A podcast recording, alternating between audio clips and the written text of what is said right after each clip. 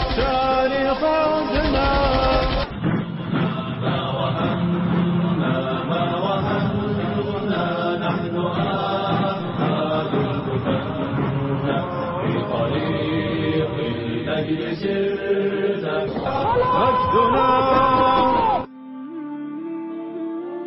جزا اور سزا۔ عبداللہ کو معلوم تھا کہ خلیفہ ابن صادق کی تلاش میں ہر ممکن کوشش کر رہا ہے۔ اور اسے زندہ رکھنا خطرناک ہے، مگر وہ ایسے ذلیل انسان کے خون سے ہاتھ رنگنا بہادر کی شان کے شایع نہ سمجھتا تھا۔ جب قسطنطنیہ کے راستے میں اس کی فوج نے قونیا کے مقام پر قیام کیا، تو عبداللہ عامل شہر سے ملا اور اس کے سامنے اپنے قیمتی سامان کی حفاظت کے لیے ایک مکان حاصل کرنے کی خواہش ظاہر کی۔ عامل شہر نے عبداللہ کو ایک پرانا اور غیر آباد مکان دے دیا۔ عبداللہ نے ابن صادق کو اس مکان کے تہ خانے میں بند کیا اور برمک اور زیاد کو اس کی حفاظت کے لیے چھوڑ کر فوج کے ساتھ قسطنطنیہ کا راستہ دیا زیاد کو اپنی زندگی پہلے سے زیادہ دلچسپ نظر آتی تھی۔ پہلے وہ محض ایک غلام تھا، لیکن اب اسے ایک شخص کے جسم اور جان پر پورا پورا اختیار تھا۔ وہ جب چاہتا ابن صادق کے ساتھ دل بہلا لیتا، وہ محسوس کرتا تھا کہ ابن صادق اس کے لیے کھلونا ہے اور اس کھلونا کے ساتھ کھیلتے ہوئے اس کا جی کبھی سیر نہ ہوتا۔ اس کی بے لطف زندگی میں ابن صادق پہلی اور آخری دلچسپی تھی۔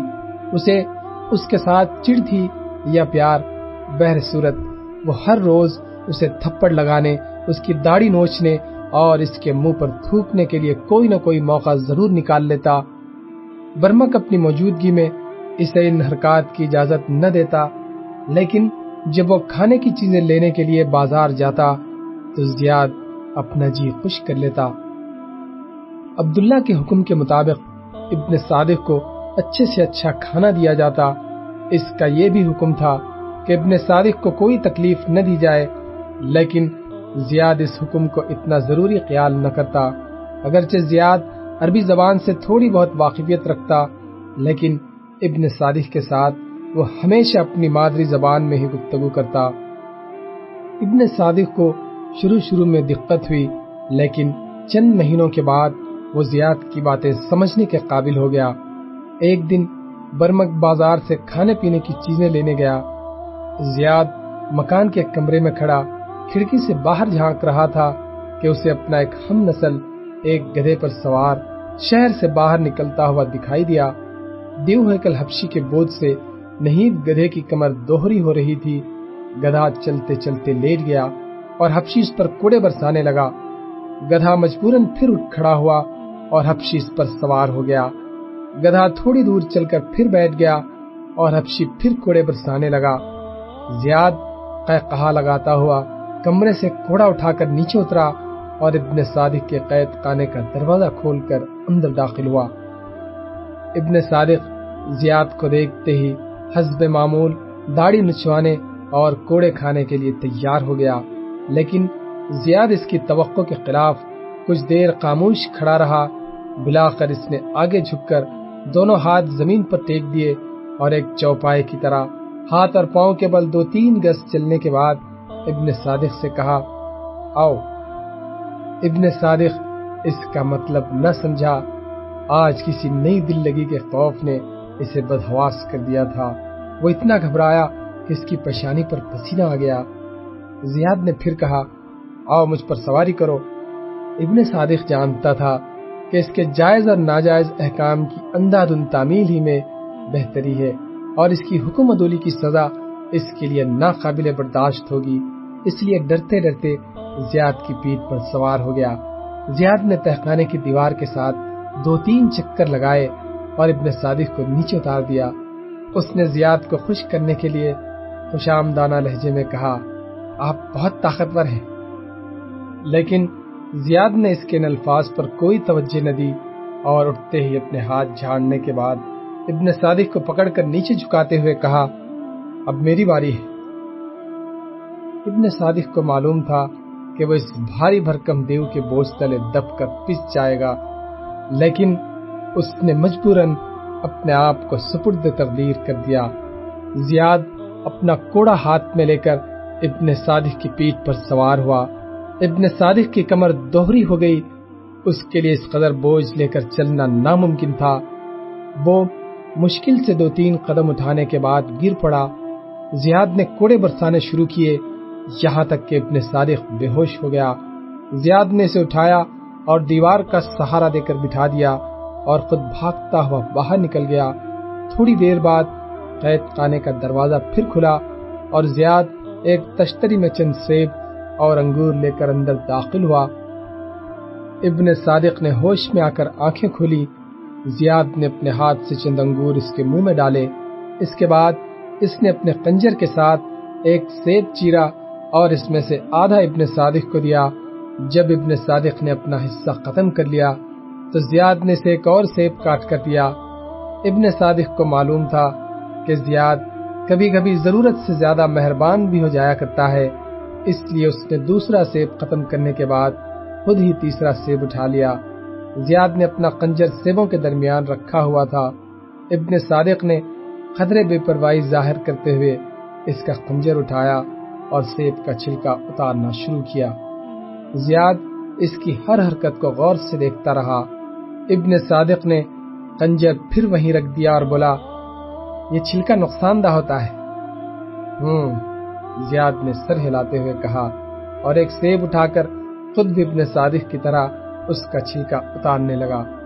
زیاد کے ہاتھ پر ایک معمولی سا زخم آ گیا۔ وہ ہاتھ منہ میں ڈال کر چوسنے لگا۔ لائیے، میں اتار دوں۔ ابن صادق نے کہا زیاد نے سر ہلایا اور اپنا سیب اور کنجر اسے دے دیا۔ ابن صادق نے سیب کا چھلکا اتار کر اسے دیا اور پوچھا، اور کھائیں گے آپ؟ زیاد نے سر ہلایا اور ابن صادق نے ایک اور سیب اٹھا کر اس کا چھلکا اتارنا شروع کیا۔ ابن صادق کے ہاتھ میں کنجر تھا اور اس کا دل دھڑک رہا تھا۔ وہ چاہتا تھا کہ ایک دفعہ قسمت آزمائی کر کے دیکھ لے۔ لیکن اسے ایک خوف تھا کہ زیاد اسے حملہ کرنے سے پہلے دبوچ لے گا۔ اس نے کچھ سوچ کر اچانک دروازے کی طرف مڑ کر دیکھا اور پریشان سمو بنا کر کہا، کوئی آ رہا ہے؟ زیاد نے بھی جلدی سے مڑ کر دروازے کی طرف دیکھا۔ ابن صادق نے نظر بچاتے ہی چمکتا ہوا کنجر اس کے سینے میں قبضے تک گھونپ کیا اور فوراً کود کر چند قدم پیچھے ہٹ گیا۔ زیاد غصے سے کانپتا ہوا اٹھا۔ اور دونوں ہاتھ آگے کی طرف بڑھا کر ابن صادق کا گلا دبوچنے کے لیے آگے بڑھا۔ ابن صادق اس کے مقابلے میں بہت پھرتیلا تھا۔ فوراً بھاگ کر اس کی زد سے باہر نکلا اور تہخانے کے دوسرے کونے میں جا کھڑا ہوا۔ زیاد اس کی طرف بڑھا تو وہ تیسرے کونے میں جا پہنچا۔ زیاد نے اسے چاروں طرف سے گھیرنا چاہا، لیکن وہ قابو میں نہ آیا۔ زیاد کے قدم لہجہ بلحظہ ڈھیلے پڑ رہے تھے۔ زخم کا خون تمام کپڑوں کو تر کرنے کے بعد زمین پر گر رہا تھا۔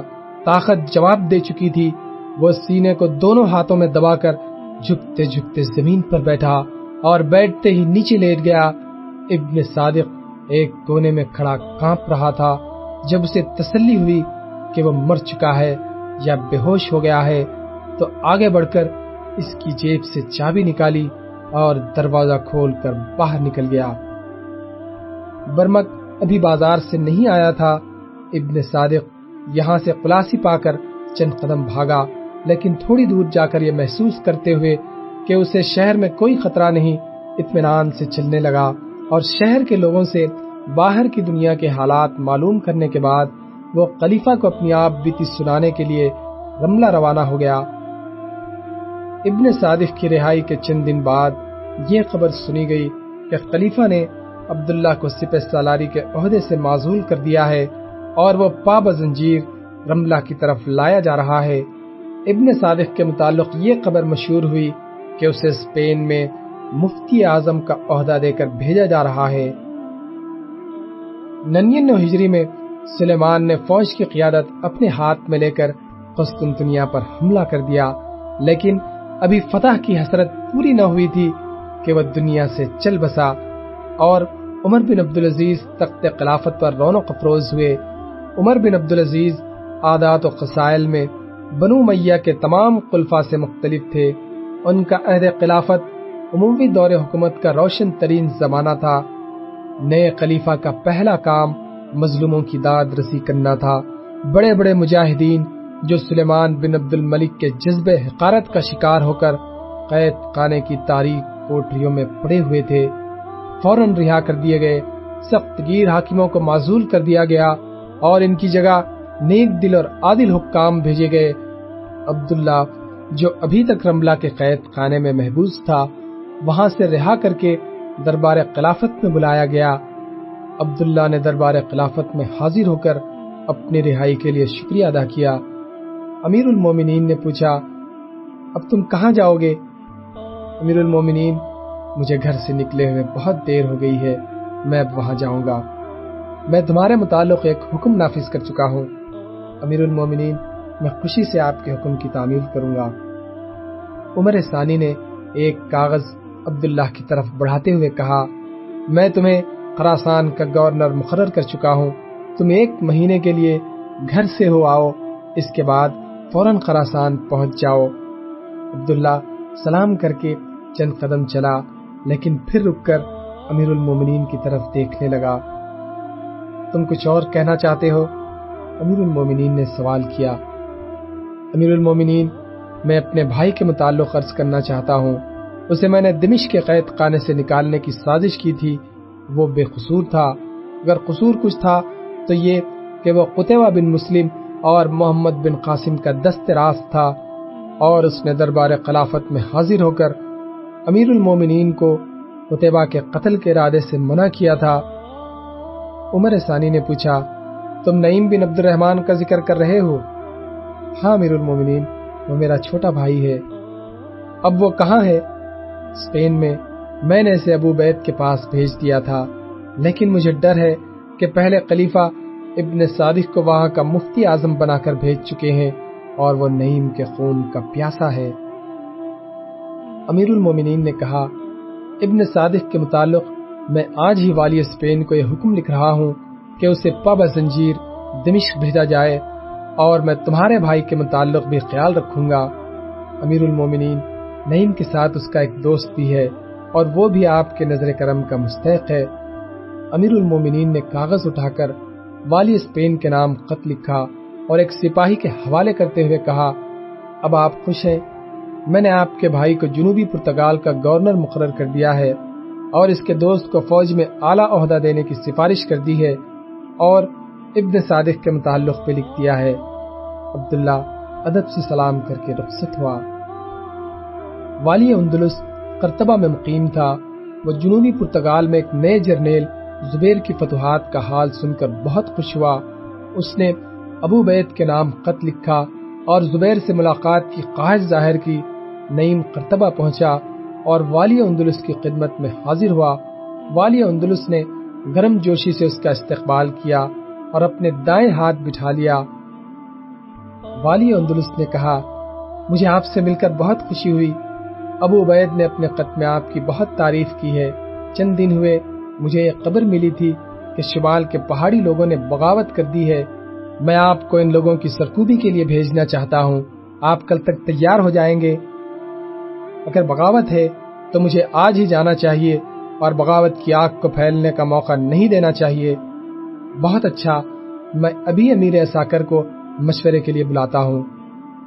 نعیم اور والی اندلس آپس میں باتیں کر رہے تھے کہ ایک سپاہی نے آ کر کہا مفتی اعظم آپ سے ملنا چاہتے ہیں۔ گورنر نے کہا، انہیں کہو تشریف لے آئے۔ آپ شاید ان سے نہیں ملے۔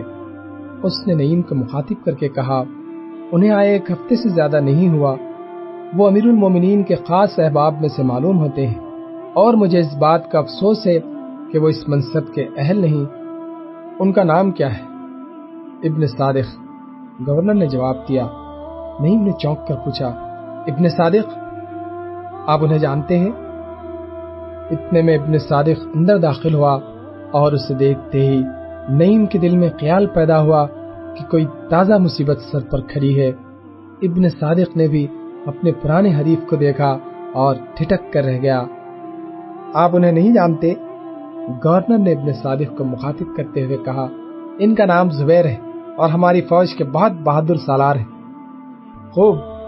ابن صادق نے کہہ کر نعیم کی طرف ہاتھ بڑھایا، لیکن نعیم نے مسافہ نہ کیا۔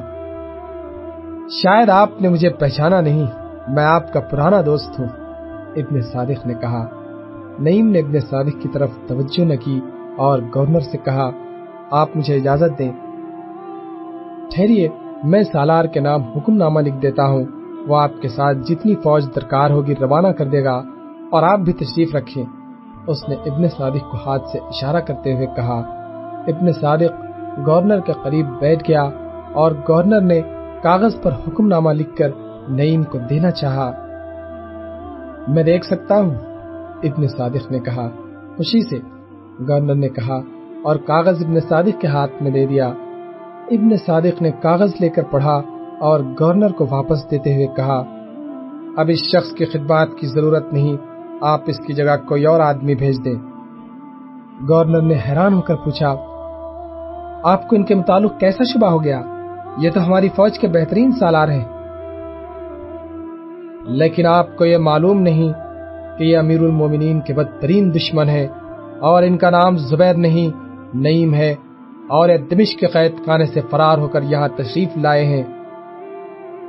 کیا یہ سچ ہے؟ گورنر نے پریشان ہو کر سوال کیا۔ نعیم خاموش رہا۔ ابن صادق نے کہا، آپ فوراً اسے گرفتار کر لیں اور آج ہی میری عدالت میں پیش کریں۔ میں ایک سالار کو کسی ثبوت کے بغیر گرفتار نہیں کر سکتا۔ آپ ایک دوسرے کے ساتھ پہلی ملاقات میں اس طرح پیش آئے ہیں، جس سے معلوم ہوتا ہے کہ آپ کے درمیان کوئی پرانی رنجش ہے۔ اور اس صورت میں اگر یہ مجرم بھی ہو، تو بھی میں ان کا مقدمہ آپ کے سپرد نہیں کروں گا۔ آپ کو معلوم ہونا چاہیے کہ آپ اسپین کے مفتی اعظم سے باتیں کر رہے ہیں۔ اور آپ کو معلوم ہے کہ میں اسپین کا عامل ہوں۔ ٹھیک، لیکن آپ کو معلوم نہیں کہ میں اسپین کے مفتی اعظم کے علاوہ اور بھی کچھ ہوں۔ نعیم نے کہا، یہ نہیں جانتے، میں بتا دیتا ہوں۔ آپ امیر المومنین کے دوست قطبہ بن مسلم، محمد بن قاسم اور ابن عامر کے قاتل ہیں۔ ترکستان کی بغاوت آپ کی کرم فرمائی کا نتیجہ تھی۔ اور آپ وہ صفاق انسان ہیں جس نے اپنے بھائی اور بھتیجی کے قتل سے بھی دریک نہیں کیا، لیکن اس وقت آپ میرے مجرم ہیں۔ یہ کہہ کر نعیم نے بجلی کی سی پھرتی کے ساتھ نیام سے تلوار نکالی اور اس کی نوک ابن صادق کے سینے پر رکھتے ہوئے کہا، میں نے تمہیں بہت تلاش کیا، لیکن تم نہ ملے۔ آج قدرت خود ہی تمہیں یہاں لے آئی۔ تم امیر المومنین کے دوست ہو۔ انہیں تمہارے اس انجام سے صدمہ تو بہت ہوگا، لیکن اسلام کا مستقبل مجھے خلیفہ کی خوشی سے زیادہ عزیز ہے۔ یہ کہہ کر نعیم نے تلوار اوپر اٹھائی۔ ابن صادق بیت کی طرح کانپ رہا تھا۔ موت سر پر دیکھ کر اس نے آنکھیں بند کر لی نعیم نے یہ حالت دیکھ کر تلوار نیچے کر لی اور کہا، اس تلوار سے میں سندھ اور ترکستان کے مغرور شہزادوں کی گردنیں اڑا چکا ہوں۔ میں اسے تم جیسے ذلیل اور بزدل انسان کے خون سے تر نہیں کروں گا۔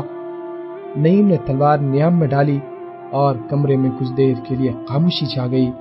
ایک فوجی افسر کی مداخلت نے اس سکوت کو توڑا۔ اس نے آتے ہی والی اسپین کی خدمت میں خط پیش کیا۔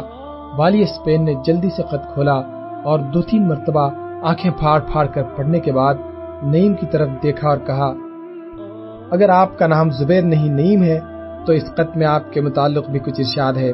یہ کہتے ہوئے اس نے نعیم کی طرف خط بڑھا دیا۔ نعیم نے خط پڑھنا شروع کیا۔ یہ خط امیر المومنین عمر بن عبدالعزیز کی طرف سے تھا۔ والی اسپین نے تالی بجائی۔ چند سپاہی نمودار ہوئے۔ اسے گرفتار کر لو۔ اس نے اپنے صادق کی طرف اشارہ کرتے ہوئے کہا، ابن صادق کو وہم تک بھی نہیں تھا کہ اس کے مقدر کا ستارہ طلوع ہوتے ہی سیاہ بادلوں میں چھپ جائے گا۔ ادھر نعیم جنوبی پرتگال کی طرف گورنر کی حیثیت سے جا رہا تھا اور ادھر چند سپاہی ابن صادق کو پب زنجیر دمش کی طرف لے جا رہے تھے۔ چند دنوں بعد نعیم کو معلوم ہوا کہ ابن صادق نے دمشق پہنچنے سے پہلے راستے میں ہی زہر کھا کر اپنی زندگی کا خاتمہ کر لیا۔ نعیم نے عبداللہ کو خط لکھ کر گھر کی خیریت دریافت کی، اس خط کا جواب دیر تک نہ آیا۔ نعیم انتظار کرتے کرتے تنگ آ گیا اور تین مہینے کی رخصت پر بسرا کی طرف روانہ ہوا۔ چونکہ نرگس اس کے ہمراہ تھی، اس لیے سفر میں دیر لگ گئی۔ گھر پہنچ کر اسے معلوم ہوا کہ عبداللہ خراسان جا چکا ہے اور ازرا کو بھی ساتھ لے گیا ہے۔ نیم خراسان جانا چاہتا تھا، لیکن اسپین کے شمال کی طرف اسلامی افواج کی پیش قدمی کی وجہ سے اسے اپنا ارادہ ملتوی کر کے واپس آنا پڑا۔ میرے مجاہد، مجھے یقین ہے، تیرا نشانہ ٹل رہے گا۔ تیری نظر میں یقین محکم کے چاند تارے سجے رہیں گے۔ تیرا سفینہ آرزو جو نشان ساحل کو ڈھونڈتا ہے۔ پیشکش رہبر ٹیم